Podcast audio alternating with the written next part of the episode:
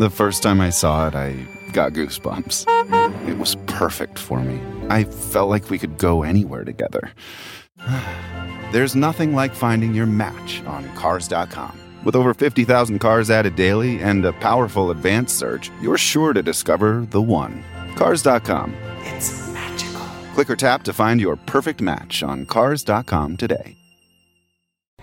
A car shopping experience meets an out of body experience. With 50,000 cars added daily and unbelievably smart matchmaking, the new Cars.com. It's magical. We are live. We are live on YouTube and Facebook. This is Forging the Falcons. I am Scott Kennedy. This is Nick Kendall on this side. I am in Atlanta. He is in Seattle. We are coast to coast for your NFL football talk. And more than that, we're international uh, with Ethan, the DWI guys coming in saying, Good afternoon, gents. He's in London. Mark Schrader's in Texas. So we got we got all kinds of the, the gamut covered. If Peter Middleton shows up from Cambodia, we'll we'll know we've got several continents covered as well. So uh, say hello as you are, are coming in, like Jeremy Sean just did, and uh, and good. And Mark Schrader has also, like I said, I just mentioned him earlier. Um, Nick, how are you this morning? It's already been a busy day. I am uh, doing pretty well. Pretty tired. Uh, I've been begun the process of uh, packing up the house slowly but surely for the move, and uh, now probably got to shift gears to packing for the drive back to Iowa. So, getting excited for that. Uh, a lot going on next week. Um, I think I've gotten per- permission's the wrong word, but I have uh, talked with enough people that I I'm going to be able to go fishing with one of my buddies at a fishing club um, when I'm back. So that'll be great as well. I've been dying uh, to get a line in the water. I don't need permission. I just don't want to battle. That's you know, it's that. It's like if I really want, if I really want to, I could just be like, I'm doing this. Uh, but uh, we're good. We're good. So uh, it's uh, I'm glad I carved out enough time to do that. A little, yeah, little I, me time. I think the last time I said anything about that was running into my 30th birthday, and I said I was getting a motorcycle. My wife said no, something like that, and I'm don't tell me no. Now I'm no. You can talk. You can probably talk me out of it. But she came back like a couple weeks later, and she was like, "Go ahead and get it. I know you're going to do it anyway, and I don't want you resenting me while you do it." I'm like, "Yeah, you you, you get me. We're uh." Mm. Whatever. But then she figured me out because I was talking about getting a dirt bike. She's like, "Well, why don't you try renting one first? And she knows, like, if you give me enough time, I'll like lose interest and uh, you know, not don't tell me no. That just makes me want it more. But who you know who didn't get told no? And I, I know we're we're talking forging the Falcons, but we hit all kinds of stuff on this show across the yeah. NFL because Nick and I have got a wide interest in things. And the big news today coming out this morning was with the Denver Broncos.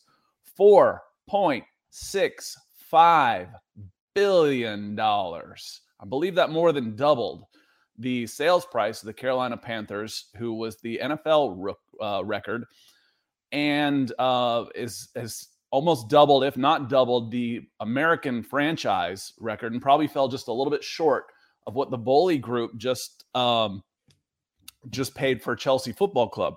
Go Blue. Um, but what are your quick thoughts on Rob Walton and his sixty billion dollars net worth, dropping close to five billion on the Denver Broncos? Yeah, I mean, anybody who's made that much money in their life has probably stepped on some people along the way to get there. So I know that some people, you know, Walmart, evil corporation, blah blah blah. I hear you. Um, I get the concern there, but at the same time, you were talking about multiple billionaires, you know, fighting each other for this. So probably you look into the background of every single one of these guys, and there's going to be something uh, somewhat sketchy there. Uh, so gonna kind of put that in a box, put that away because I feel like I need to say that first. Um, the Broncos now are gonna have the richest owner in all of football, and I think the second richest owner in all of American sports behind uh, Steve Ballmer. So that is obviously the NFL is a salary cap game, but you still have tremendous advantages mm-hmm. if you have the ability to put um, what is the money in furlough is that the right term there? There's something that you can do with the money to put it um, to pay people. Also you're going to be able to have the best coaching staff um, you're never going to be worried about not paying those guys you're going to have the best facilities and the fan experiences as well i think they're going to be able to they are going to build a stadium out there probably by dia it sounds like sounds like that's an inevitability and they're going to buy a bunch of land out there and uh, create a monster conglomerate bronco land uh, so to speak which is going to be unfortunate further away from downtown um because of skyline and everything like that, but going to be probably an amazing uh, fan experience all around. So um I think overall I'm excited and I'm just relieved. I'm glad it's over with. I'm glad that it's not going to somebody who is it seems like they're going to invest in the team. It's not going to Yeah. go to somebody who's going to just squeeze out every penny of profit out of the team and just play on the margins. So you that's that's all good. don't- one, you don't have five billion, but you certainly don't drop five billion on a team that you just want to try and eke profits out of. You know, they want Yeah. to turn their five billion to ten billion. He wants to turn his five to twenty, um, and you do that by creating a sparkling jewel of a franchise. Uh, you know, bringing it back home a little bit. Um, Arthur Blank got the Falcons for a penny because the, uh, the Smith family were penny pinchers and ran a horrible franchise uh, with the Atlanta Falcons. They didn't put any money into it. Free agents were gone. Uh, they ended up with a new stadium at the Georgia Dome based on the Olympics. Thank you. You have a franchise. You know, they just kind of fell ass backwards into you know what the NFL became. And then Arthur Smith came in, and as I guarantee you, his investment has quadrupled quintupled, septupled since he he bought the Atlanta Falcons and invested in it. Um, you know, for you know where they are right now as a franchise, they're still light years ahead of where they were. We're talking about right now. One of the biggest problems is the the, the salary cap problems that the Falcons have um, for overspending. Well, they didn't used to spend at all. So they used to have bad rosters and wouldn't invest. So they'd get a high draft pick. If he ended up being good, then he'd leave in in four years. So uh, all of those things. And speaking of investing, Mark Schrader coming in. Thank you so Mm. much. Look at that. He's coming in fuchsia, hot pink today Mm. uh, with the super to to get us going. So I, I certainly appreciate it. Uh, and Tiffany coming in saying Scott's looking handsome today. You know, got a haircut. I, I, got a Nice. haircut, so thank you. And I'm, I'm I'm a much better summer than I am a winter. I look like a dead man in the winter. So thanks, Tiffany. Appreciate it. Flattery works great on me because I'm insecure. Same. so I'm, I'm, I'm honestly, where's mine? That's what I'm thinking now. Let's wait a second. What's going? No, I'm just kidding. Um, Dave, what a great response on how uh, regarding ownership. Also, I see Ethan corrected me. Escrow. That's the word. I'm like Mhm. furlough escrow. It's it's escrow. Putting the money into escrow. Well, furlough Uh, makes so- sense though. It's like pushing it down the line a little bit, but that's Yeah. kind of like you do, and you pushing it down the line, and you don't actually plan on giving them the money. Yeah. That actually made sense to me. I'm like, Yep. okay, that works. No, it's uh, it's Um, definitely escrow. But Dave says, what a great response regarding the, the ownership. Um, the other thing, and I've said this for years, I wrote my freshman paper, English paper in college about the inequities, uh, the inequitability of the plantation indentured servant uh, type of relationship the NCAA has with its student athletes. That's how long I've been on this bandwagon. And on the professional ranks, when they talk about these overpaid athletes, they wouldn't pay them the money if they didn't have it. I don't ever want to hear you let me know the next time an American franchise sports owner goes broke. Let me know. You know, when you're dropping 5 billion dollars on guys, is it an obscene amount of money that someone's getting, you know, 5 years, 250 million dollars to play quarterback? Yes. It is. It is an obscene amount of money. You know why it's an obscene amount of money? Because that's how much it generates in revenue because of us. And I don't mean us as like this podcast or even many people, but us as fans, as consumers. If you want to blame anyone for how ridiculous the cost of sports have become, blame ourselves. As Mhm. long as we keep watching and buying and doing all those stuff, the money I want it to go to the athletes. I do. I want it to Yep. go to the athletes who are risking their bodies and their livelihoods. You can say, well, the owners have put forth the capital and the risk. Not anymore. They haven't. There is No. risk in this anymore. It is a protected, closed shop, government protected monopoly billionaire boys club with guaranteed return. So, not anymore. They haven't. Okay, off soapbox, off the soapbox on this one. Um, and just want to say good morning, Ray. Good, good morning, Ray. Welcome in. Glad you're here. Uh, got some folks starting to come in, and um, wanted to uh, wanted to hit on the the topic of the day was uh, PFF came up with their analytics they called it and ranked the NFL coaches um, that for that had at least one year under their belt, and they put them in tiers. Um, and Arthur Smith, well, kind of put me in tears. I thought Arthur Smith was way underranked for what he did. Um, I sent you the article and then I actually didn't, you know, then I ended up closing it out as I was closing a bunch of tabs. So I'll bring it back out. But um, Arthur Smith was ranked, let's see, I have to scroll way down 20th. at 20, at 20 out of a possible 26 because there are six new head coaches in the league.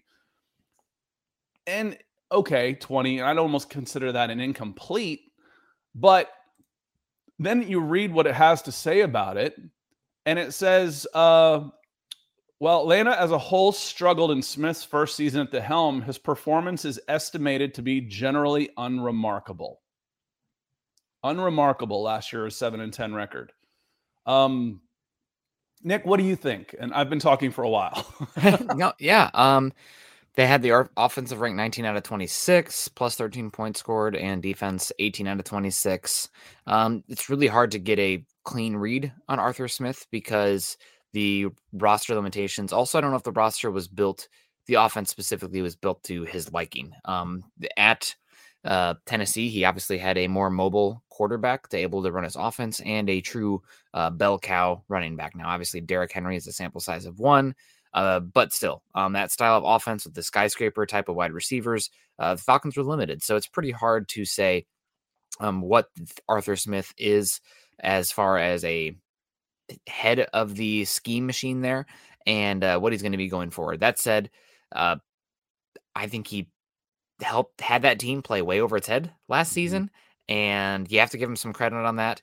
There is some variance to that where they could be okay well maybe you just you know you, you got lucky or your kicker saved you in a bunch of games and that's not about the head coach it's just random static and noise in the machine i could buy that argument but overall i think 20th isn't the worst spot for him but it's also not giving him much credit for squeezing the absolute most out of a pretty barren uh, roster last season yeah, and that's that's where I am on that. It's not so much that you wanted to say he was 20th. I'm like, okay, it's fairly incomplete. One year, seven and 11 or I, am never I, I got to get used to the 17 game schedule it's crazy how adding one game throws off our reflex answers to how many games are in a season when you're projecting records um it's not so much that you want him at 20th okay that might be about right honestly that that could be close it's saying yeah.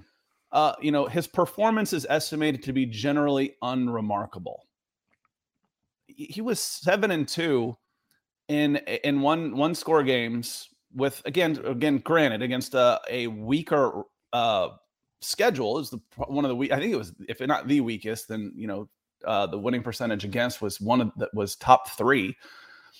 Um, that's good coaching. You know the team the, the Falcons were losing those last year, and you can't convince me that the roster was better last year than it was in 2020. Couldn't do it. You, you yeah. could not tell me that they're losing Julio Jones, who did play half a season. You're losing 15, 12, and 1,400 yards and eight touchdowns, nine touchdowns from Calvin Ridley. And you're going out there with Matt Ryan and Jalen Mayfield at guard. Um, Kaleb McGary was a holdover at right tackle, but you can't convince me that the roster got better. And he almost doubled their win total, almost doubled it in games they were in, last year. That same team would have been two and 15. They would have gone two yeah. and seven in one score games, gotten blown out. I thought he did a remarkable job, not yeah. unremarkable. I thought he did a remarkable job. Now, their record projections are based on what would he do with an average uh an average roster. Everybody doing it with an average roster. So, um, you know, to say that, you know, he doesn't change much on offense, well, ask the Tennessee Titans if he changed much on offense. So I I, I think that is uh I disagree with the commentary more so than the ranking because the ranking at 20 after one year and a seven and carry the one divided 10 and record is uh is unremarkable on it on, on the surface. The job he did, and again, that's why I constantly say, Nick, pump the brakes on anybody thinking they're going 10 and 7 this year because I like Arthur Smith. And if yeah. they go 3 and 14 this year, I want to keep Arthur Smith. Man. Yeah, no, it'll be interesting to see how this year plays out for him. Um, I think Arthur Smith is a good coach. I also think Pees did pretty well uh, last season as well on the defensive side of the ball, given that Falcons team had, gosh, uh, two building block caliber players on that defense. Um, so definitely will be interesting to see how it plays out this season for them. Uh, we got Mark Schrader coming in here saying, I agree. He showed uh, have been a little, he should have been a little higher. Um, yeah, I could see him. I don't, how high do you think he could be? What, what would be too high for you? Um, Scott, that's the big question. Well, and Ethan comes in, he says, "Well, was that more, more Smith or having Ryan? Um, I'll answer Nick's questions first. Um, what would be too high? I mean, middle of the pack, I think is fair. Again, I don't, I don't necessarily have a problem with the ranking of 20. I don't. It's the no. commentary that made me go, what? That was where I started scratching my head. If you want to say 20, I'm not going to argue with you. He hasn't proven a ton. He's only been there one year. He's still, you know, he's coming off his rookie season as a head coach. I'm okay with that. Yeah. You know, on a 7 and 10 record. But to say that the performance was unremarkable, maybe the performance of the team on the whole the performance based on expectations and based on resources at your disposal, I thought was pretty remarkable. It was a hell of a turnaround to double your wins. Uh, you know, with the with again, you cannot convince me that the roster was better in 2021 than 2020. You won't be able to do it, so don't try. Um, and as as Ethan says, but was that more Smith or having Ryan? It was a combination of several things. One, the coaching. Arthur Smith doing a better job of game management than uh, than Dan Quinn was able to, where they would find ways to snatch victory or snatch defeat out of the jaws of victory. That's one. Two, they had a great kicker. They're playing, they're using the coaching staff to play to their strengths. Is if we can keep this to a close game, we've got a chance to drive down and get in field goal range with one, a very good quarterback in Matt Ryan. Yes, he's still a very good quarterback with a decaying roster around him, a great kicker. You struck gold with Cordarrelle Patterson you got a lot more, maybe the free agent bargain of the year, and then you hit on Kyle Pitts. Those were how you were able to scrape together seven wins from an otherwise. And AJ Terrell took a leap forward to become one of the best best corners in the NFL. Period. Not best young corners, uh, but one of the best corners. Those are the reasons, despite the fact that you got zero sacks from one of your edge rushers. Uh, Dante Fowler was a bust. Your interior line outside of uh, of Grady Jarrett was terrible. Um, you had two solid linebackers and two journeyman safeties and, and, and a, a couple of revolving doors on the offensive line. You were still able to win seven games. That was a remarkable performance, not unremarkable. Yeah, no, it was. Um, and it really goes to show, I mean, how much we think this roster had a ways to go and still has a ways to go, uh, but trending in the right direction. Really had a good draft overall, I would say. So uh, excited to see what they can do year two. Even if they regress some in the wins and loss uh, margins, they could be going in the right direction. So don't conflate the record uh, with what the roster is in the direction of a franchise. Right. And, uh, and Cree coming in saying Falcons definitely headed in the right direction. And again, I think they've got to take a step. I think they're headed in the right direction on the whole, I think they take a step back this year. I, I think it's a three and 14 type of team, four and 13 type of team. Uh, but that's based on the roster. They, by moving on from Matt Ryan, you probably cost yourself a couple of wins in mm-hmm. the short term for a team that wasn't going anywhere. Yeah. Now you get to come out with $100 million in cap space uh, in 2023 and accelerate your rebuild. Uh, Mark uh, comes in with a good question. He says, Scott, if the, you think if the Falcons go three and 14 this year, and then eight and nine in 2023. Will they keep Smith, all things being equal? Uh, he's asking you, but I can answer that. Yeah, you uh, go first. I'll, I'll, I, I, I, I, I get going, and I'm like, I forget. Wait, Nick, let Nick talk. Scott, shut up, dummy.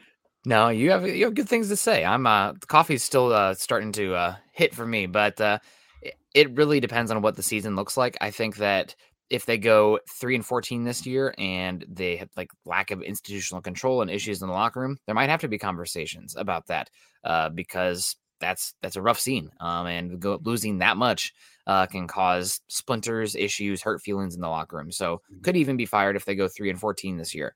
I agree with you overall that uh, that probably wouldn't be very fair given the state mm-hmm. of the roster. Um, but there's always context surrounding the record as well that we need that we don't have right now outside of that 3 and 14. On the surface though, I think that that seems like general progress and pushing in the right direction.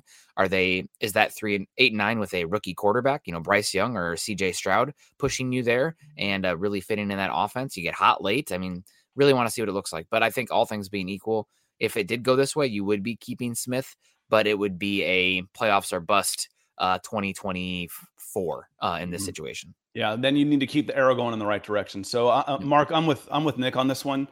Three and fourteen, and you still have the backing of the team. You know, not that you've got many core veterans at this point, Yeah. But you know, at this point, after after three and fourteen, how does AJ Terrell feel? You know, I don't want him to be playing on the last year of his contract where he's already looking to go. Um, yes, you can pick up the fifth year option, et cetera, et cetera. But um, you know, Kyle Pitts, is he still happy? You know, Drake London, how is he progressing? How are the young guys progressing? Uh, despite a seven and ten record and generally not a really good team, and moving on from your franchise quarterback, you're able to re-sign Cordarrelle Patterson on a discount. You're able to extend Grady Jarrett. A couple of really big locker room fan favorite presences. That speaks volumes of that these guys like playing for Arthur Smith. So what I've seen and been around and heard, and then what I've watched, you know, from afar, kind of on the outside looking in, Arthur Smith has the locker room. Um, you know, even after a, a seven and ten, these guys like playing for him, especially the ones that that have been around a little bit. They they like what they see. You know, he's he's fair, he's open, and he's honest. He's tough, but he's fair. Um, so you go three and fourteen. Like I said, I want I, I want I want the casual Atlanta Falcons fan to understand that going out there with sixty million dollars at least, depending on what happens with Deion Jones, that number could be seventy. With one third of your cap space not even available to your roster because it's in dead cap money, Think about that. That's insane. Yeah. God. That's absolutely insane to say, oh, I could grab 10, $7 million players out there. Lorenzo Carter didn't cost that much. You know, Yeah. I could I could add an entire defense of $7 million players that's not even on the field, that's not even allowed to be on the field. That three and 14 is a real possibility, an Yeah. absolute real possibility. Don't put that on Arthur Smith. Put that on Thomas Dimitroff. Put that on him. And Then Yeah. they turn around and go eight and nine. Yeah, you're headed in the right direction. Absolutely. I want to see what they can do the next year. And then they have to take that next step forward with a winning record and hopefully the playoffs in 2024. I'm willing to bottom out Yep. in, in 2022, this season. Willing to. Eh, I was kind of hoping it would happen because the bottom had to come. Yeah. We hadn't hit bottom yet in Atlanta. The bottom had to come. Moving on from Matt Ryan, eating that dead that, that, that dead cap, the bottom's coming. Yeah. Now bounce and keep that arrow going in the right direction. And I'd be I would be perfectly happy, all things being equal, if Arthur Smith was back after an eight and nine record in 2023. Yeah, and if you guys are looking for dad caps, make sure you head over to huddleuppod.com. No, um, no, yeah, Kevin Mapp saying Smith has been a solid coach so far, and I agree. And I see a comment in here from John Stewart over on Facebook as well, saying I believe the Falcons will win at least six or seven games this year. Uh, I'm not a Falcons fan, so it's easy for me to say this. I also see our guy uh, Terry Ocean Boy Martin Jr. is in the house, and he'll disagree with me on this. Uh, but uh, you guys are in a position where the Broncos were for a number of years, as far as this middling purgatory, you know, bordering on that top 10 pick consistently year after year. I always was of the opinion that I would rather, if you're going to be picking top 15, you know, not in the playoffs, give me a top three pick. I because you're going to get a lot more value out of that guy, a better chance at a true franchise difference maker as opposed to picking, you know, 10 to 15. So six and seven this year, I think is worst case scenario for the Falcons because that puts you in, you know, are you going to be able to get a quarterback? Probably not. Are you going to be able to get uh, one of those dominant uh, pass rushers? Even though you took two this year, I wouldn't rule. If Will Anderson's sitting there staring you in the face, you take him. Um, probably not. So if I was a Falcons fan, uh, I would be pulling for this team to truly, like you said, bottom out this year, get a top three pick, and uh, either draft one of these quarterbacks, uh, take Will Anderson, or trade down for uh, just an absolute boatload of picks. So uh, that's just me. That's kind of where I was with the Broncos as well. Um, what was it? The year in uh, 20, it would have been 2020. Um, they won in the last second of the game against the Las Vegas, or excuse me, the Oakland Raiders at the time. Uh, Shelby Harris batted down a two point conversion. Broncos dropped from the 10th overall pick to 15th. They could have had Tristan Wirfs, who looks like he's going to be a Hall of Fame level tackle, and they get Jerry Jeudy instead, who has been not great uh, so far for the Broncos. So that's, I mean, that's a big drop uh, in talent. So I know it's sucks in the short term, but really, if I, if I was a Falcons fan, I'm thinking, what do I want? Do I want to have more enjoyment in 2022 on a team that's pretty devoid of talent? Or do I want to be set up to be able to win, you know, contend for Super Bowls and whatnot 2025 and beyond? I'll, I'll, I would personally rather suck horrible for one season and have a chance at a game changing quarterback or pass rusher than, you know, eke out six or seven in a meaningless, essentially meaningless and forgettable season. Yeah, and John's talking about, you know, six or seven. So you're already bad. You know, Yeah. you're already saying if you're six and six and eleven, you know, you're you're having a bad season. If you're seven and ten, you are you are having a bad season.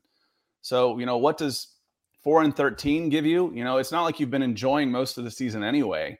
Um, you know, if you ended up finishing six and eleven, and the pain of all it's like the last season, the last game against the Saints, your your instant reaction on that is, yeah, I want to beat the damn Saints. Of course I do. I want to win. And then afterwards, like I don't remember the score. I, I- I remember the Saints coming in and winning pretty handily, but I, I don't even remember the score. What I do remember is the draft order, and I remember who was available one through ten, and that the Falcons losing that game jumped all the way up to the eighth spot and were able to get the guy that they wanted.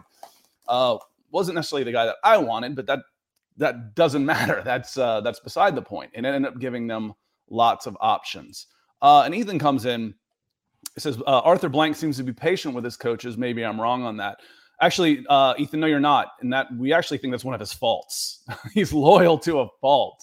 Um, one of the best employers there are. Uh, you want to work for this man. He is a wonderful man but um, he held on to Thomas Dimitroff for too long. Dimitroff should have been gone. If they were getting rid of Mike Smith, the winningest coach in Falcons history, if they were getting rid of Mike Smith, Dimitroff should have gone with him.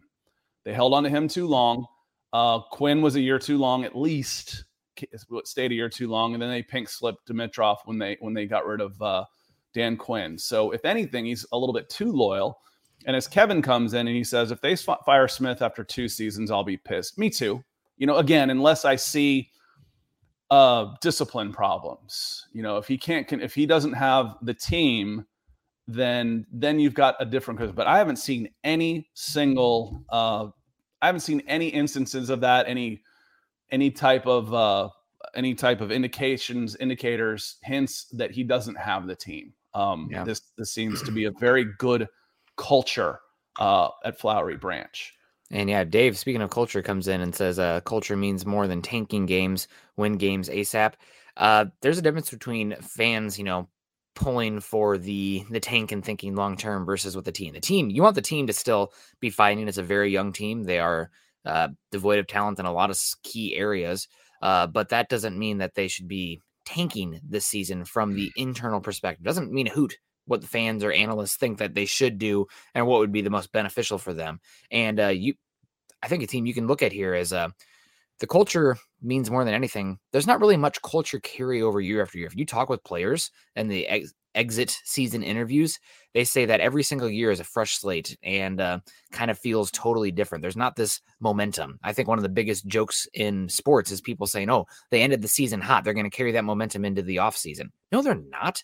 That they, players like I've asked a player about that before, and he literally laughed. He's like, "That's not how it works. It's so it's so long in between it. It's a totally different season now." Uh, so you can still have the culture right if you are losing games. You just got to have the right guys in there. So uh, we'll see how that plays out, obviously. But uh, you can have culture. And the team that comes to mind here, talking about culture and losing games, is the the Bengals. Bengals had a losing culture for years. They got the right quarterback in there, and they drafted a super at one overall, and they got drafted a superstar wide receiver at five overall. Boom! That looks like one of the best rosters in the AFC now, heading in the right direction. And people are screaming about the culture and the leadership and the presence that Joe Burrow has in that locker room. Um, so that's, I mean, once you get, you, you don't even have a culture, honestly, until you have a quarterback to be in that culture. So um, we'll see how it plays out. But uh, I, th- I, I think I disagree with this uh, comment a little bit. Well, and, and there's different ways to look at it. That's that's where I'll weigh in uh, because if you're talking to uh, to Arthur Smith and you're talking to the players, their job is to go out there and give it their best, their absolute best. Arthur Smith isn't going out there looking to okay, I want to, I want to only want to win three games. No, he wants to go out and win every game he's in. He's a competitor. The reality is, is your general manager and your front office personnel are looking long term. If they were looking now, Matt Ryan would be an Atlanta Falcon.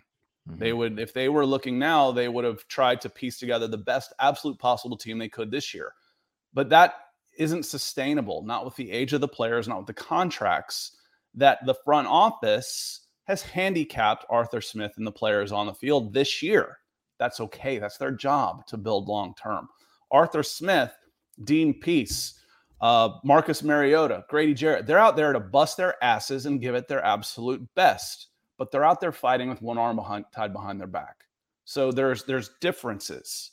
You you can say I'm going out there to win. I'm doing my we're doing our damnedest to go out and win every game we play and still be a 3 and 14 team. That's where the roster is. The roster is not good enough.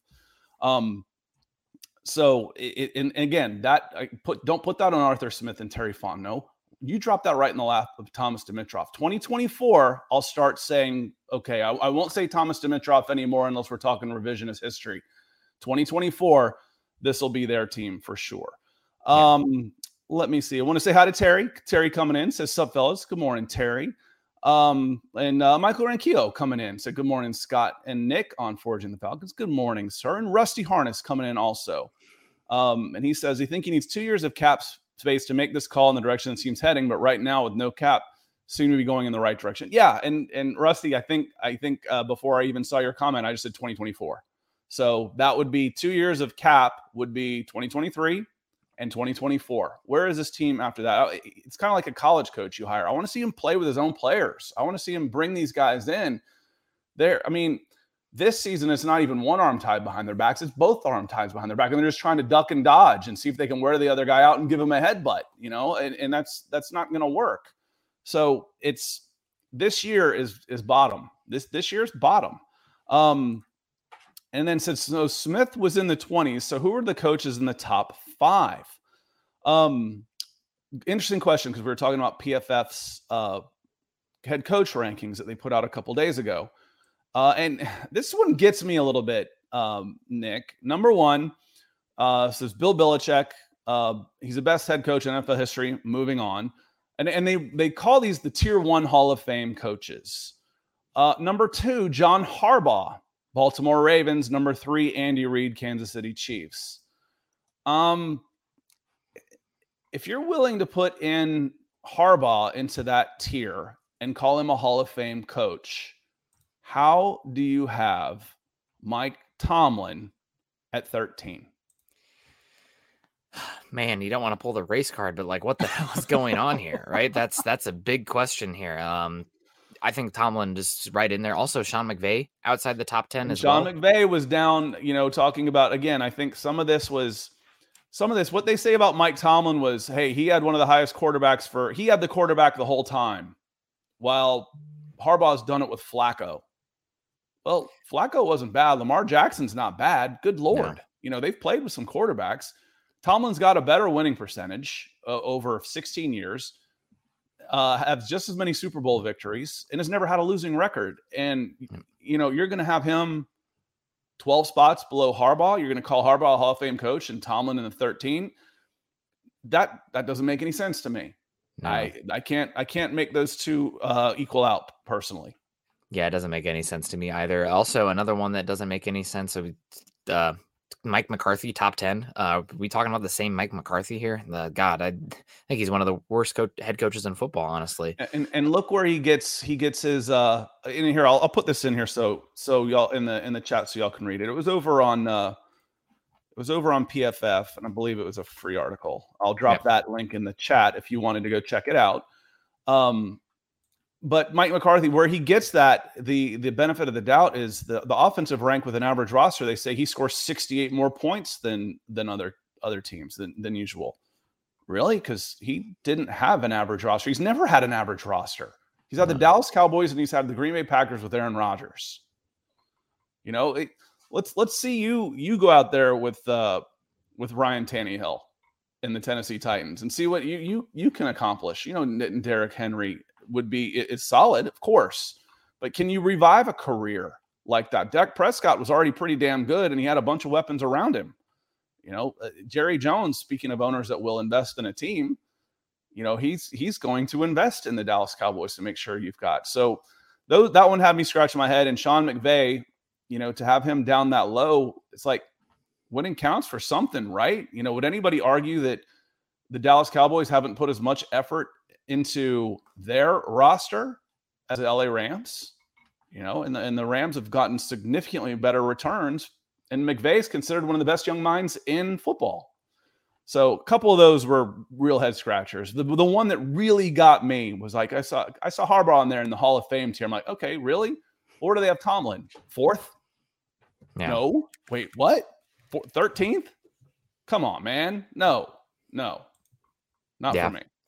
Nope, Tomlin should be up there. Uh, Har- and that's not to take away from Harbaugh. Also, Harbaugh has done a phenomenal job in Baltimore. I mean, you talk Mhm. about multiple iterations. That team has reinvented itself many times under Harbaugh, and I think that's a really good sign of a great head coach and a head coach that's working very well with the front office as well. I think there's really good cohesion between those two units, um, which is why they've been able to be a consistent winner despite not having a Hall of Fame caliber quarterback. One of the few teams that can do that. So, um, not to take away from Harbaugh, he's a hell of a coach. Yeah. But I agree No, with you. this is Tomlin- more. This isn't about Harbaugh being in the top three.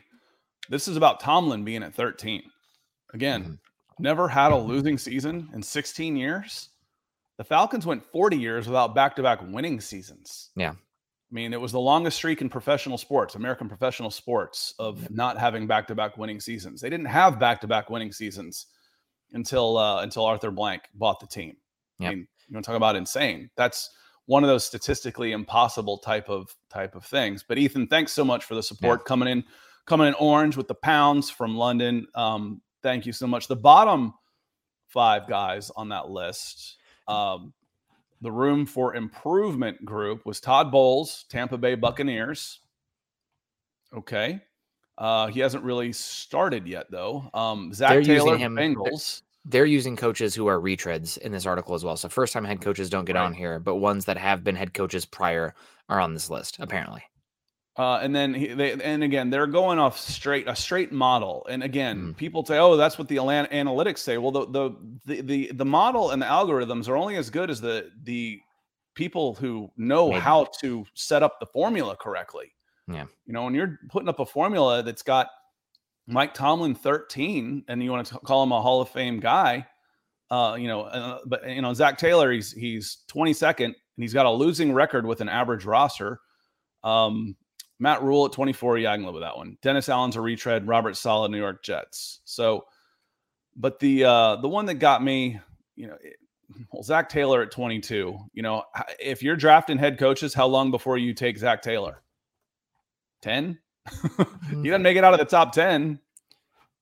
Uh, I don't You're know. starting a franchise. yeah. You know, it's like, okay, do I want Belichick? He's 80 years old. I, I don't think I'd, I'd probably go, you know, is it Sean McVay? And this doesn't have to do with, you know, coaching ability. You know, Sean Yeah. McVay may walk away from the thing in a year. That I know. That's what I was going to say. But if Um, you're if you're if you're starting a team, how long does it take you to get to Zac Taylor? I don't I don't think he goes past 10. Yeah, uh, I would still take Bill Belichick, uh, John Harbaugh, Andy Reid, just because known quantities there. Uh, the Cliff Kingsbury's at number four. What the There heck? you go. Cliff Kingsbury at four, Mike Tomlin's at 13.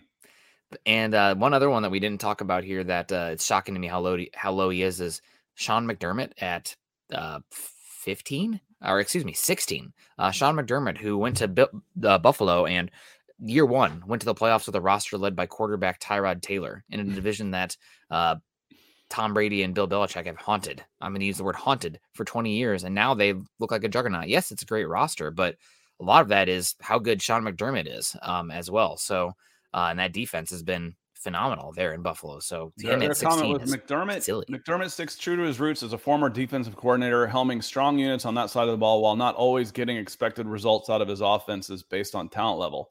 Did you watch the last playoff game? Did Yeah. you watch it? I uh, I I would have liked a little more talent on the defensive side of the ball. yeah. yeah. Um, one other thing I wanted to get to uh, before we we get get going here, um, ESPN came out with a projected draft order and percentages based on you know the analytics and the model, et cetera, et cetera, of of next year, and they had the number one overall pick. Surprised me a little bit, honestly. Mhm. But they had the number one overall pick as the New York Jets. It seems to me that the Jets are getting a little bit more hype coming into the season based on a very good offseason that I don't think they're going to have the worst record in football. Uh, number two, Chicago Bears drafting third, Houston Texans, four, Jacksonville Jaguars, five, Atlanta Falcons. Um, I think we're all pretty much in agreement that throw in maybe the Panthers, and you never know about the Lions. The Lions seem to be headed in the right direction, though. But those five, you know, roll them, roll them around and throw them out. I, I think those five sound about right. Jets one, Bears two, Houston Texans three, Jacksonville Jaguars four, Atlanta Falcons five um, is how they come out with their their top five.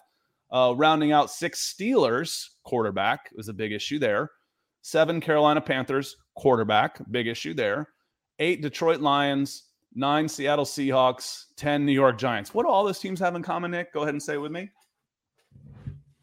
Quarterback. Yeah, bad, bad QB. Yeah, bad QB play. I didn't want to, you know, end them all, but yeah, quarterback's the uh... quarterback questions. Yeah, yep. questions yep. at quarterback. Uh, for the most part, you know, Seattle Seahawks they they bag on the quarterback. Number ten, they they say Daniel Jones is there and has upside. I'm tired of hearing about upside with a guy that's been in the league, you know, three four years. Yeah. Uh, Jared Goff is okay, should be better. Carolina Panthers quarterback, Pittsburgh Steelers quarterback, Atlanta Falcons quarterback, Jacksonville Jaguars, everybody but the quarterback. Uh, yeah. Houston Texans, they're doing okay there. Everybody but the quarterback. Um, Bears, uh, they feel okay, and the, the Jets feel okay. The, the second part of that list is all about the quarterback rooms. Yep. Yeah. In uh, not enough quarterbacks uh, to get it done. So, is what it is. Uh, hopefully the Falcons will get themselves out of that tier pretty soon. Uh, we'll see this year. Maybe it's going to be Desmond Ridder. Maybe Marcus Mariota has a renaissance season. Maybe you're looking at one of the plethora of arms and talents in the 2023 draft class as well. We'll find out. Uh, a lot of co- fun quarterbacks to get into next season as well. Should be a better draft class in that regard. I would I would make a bet that there's going to be more than one drafted in the first what was it 75 picks or whatever it was this year. So uh should be a fun one to look at. And uh, where were the Broncos? Not in the top 10. That was all they listed was just the top 10. Yep. So not in the top 10. And Big Al coming in. Good morning, Big, Big Al. Al. Welcome in from YouTube. Appreciate you being here. Um, you know, I, again, talking about a top five pick, uh, it's an easy time of year to start getting excited. Uh, you know, they're the it's all internal. Oh, Desmond Ridder is looking really good as a rookie. Drake London has showed up. He looks great. This linebacker is super fast, and Jalen Mayfield looks lighter on his feet, and Marcus Mariota looks revived. It's June. It's June. It's OTAs. It's all internal. It's without pads. It's all those type of things. You know, then you gotta you get that get that stark reminder of yeah, but who's going to play left guard? Is is is anybody going to get any better than Kaleb McGary? Who's playing the other two defensive line spots? You going to get any pressure? You know, the, the the you start talking about how it can get better. Michael Rothstein says how they outperform his projections and he mentions five rookies. five rookies. Uh, Michael Rothstein is the Atlanta Falcons beat writer for ESPN, and there's the questions there, which is the the offense, obviously the offensive line, the quarterback room, and then Michael Rothstein, the rebuttal on each of these. It's an ESPN Plus article. I can drop that one in here uh, as well. It was nice that they added this to uh, ESPN Plus if you were a, a, digital subscriber, which I was, to watch all of their international football. So I got this uh, included as well. Um, you may not, but the they they start off with a um, this is why we have them here, and this is how they could get better. And the the better on all of this, how they get better. Every single answer is a rookie. Okay, so with the Atlanta Falcons, you have every right to be excited about this rookie class. I'm excited about this rookie class, and they didn't even mention Troy Anderson, one of my favorite rookies, possible rookies at linebacker in in this class. But they mentioned Desmond Ridder, Drake London, Tyler Allgeier, and then two edge guys, Arnold Ebiketie and DeAngelo Malone. If you're counting on five rookies to make you better, you're drafting top five. You're you're drafting top five. That's just the way it's going to be. Yep, that's uh again, that's the reality of this roster, unfortunately. But that doesn't mean the season can't be devoid of meaning and enjoyment. There's going to be a lot of young, fun players that you're going to see grow, and it's this is the stepping stone. You know, some of the best times. Um, one of my favorite seasons uh, covering and following the Broncos was that 2011 year where they had almost no expectations and Tim Tebow went to the playoffs. Yes, that was pre Peyton Manning, but it was a step on the way. You see Demaryius Thomas step up. You see Von Miller mm-hmm. started to come to his own as a rookie. Those are all part of the journey um, towards where you want to go. So even if the season's record is poor, doesn't mean that the season lacks meaning or direction. If I see flashes from all of those guys, it's going to be exciting. Yeah. Um, you know, it, it'll be exciting. You can have a bad season and still see a light at the end of the tunnel with the young players. What is depressing is when you're bad, old, and mm-hmm. expensive. Mm-hmm. Then it's like, man, we haven't even started getting better. That's when it starts. That's when it feels hopeless.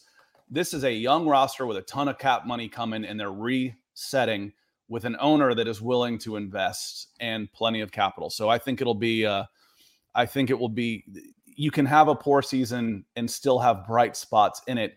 And those are five guys again. And for me, Troy Anderson, I think, could be a lot of fun to watch on the defensive side of the ball.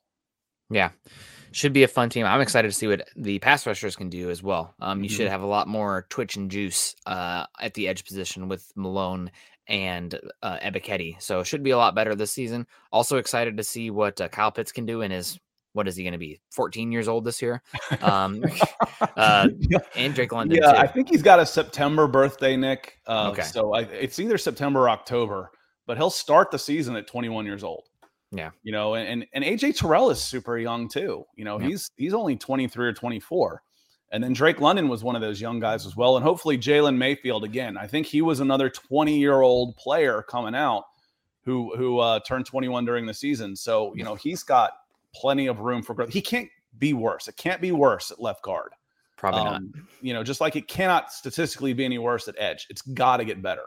So that that will be room for improvement. Where it get, can get worse is a quarterback position. Um, I don't. I would love it, but I don't expect Cordarrelle Patterson to be the revelation. If he perf- if he puts up another season like he did last year, it'll be a lot of fun. He's fun Yeah. to watch. Period. Yeah. Yep. Yeah, it So- should be a fun season, um, regardless of what the record is, and uh, excited to break it down, what it looks like, and uh, keep a close eye on all the young players and track their progress as the season progresses.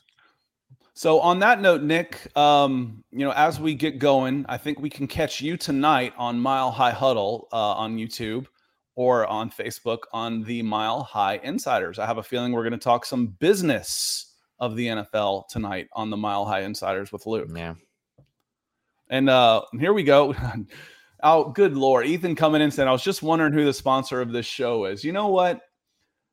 You are. You're the sponsor of this show. You're uh, you are our uh, our benefactor, our sponsor of the show. You and Mark came in, and thank you for our super chat superstars. But before we get out of here, uh, let me share my screen here and say, you know, if you are looking for a home in the metro Atlanta area or looking to sell your home, check out RyanKennedyHomes.com. It is a white hot market in the metro Atlanta area. And if you don't have an agent, you're not getting into this area because the, the houses that are going up for sale now, they're not going up for sale. They're telling somebody they're an agent. Agents are calling other agents. Oh, yeah, I've got people looking to buy now, and they're making cash offers. Uh, not that you have to. I'm just saying you have to work with an agent in order to uh, to get into this market. Or if you're looking to get out, help we help yourself maximize your value as you're looking to move on. Uh, but Ryan Kennedy Homes, check it out. She's terrific. Uh, that is a promise. And uh, and thank you so much to Ethan. You're terrific. Mark Schrader, Jeremy, uh, Ray, all y'all, US Dave, Dave, Big Al. If I didn't say her name, I apologize. It doesn't mean Chris. Um, actually, let me hit Chris real quick since this before we get out of here. I, I glossed over this one, Chris. I apologize. Uh, Chris says, "Morning, guys.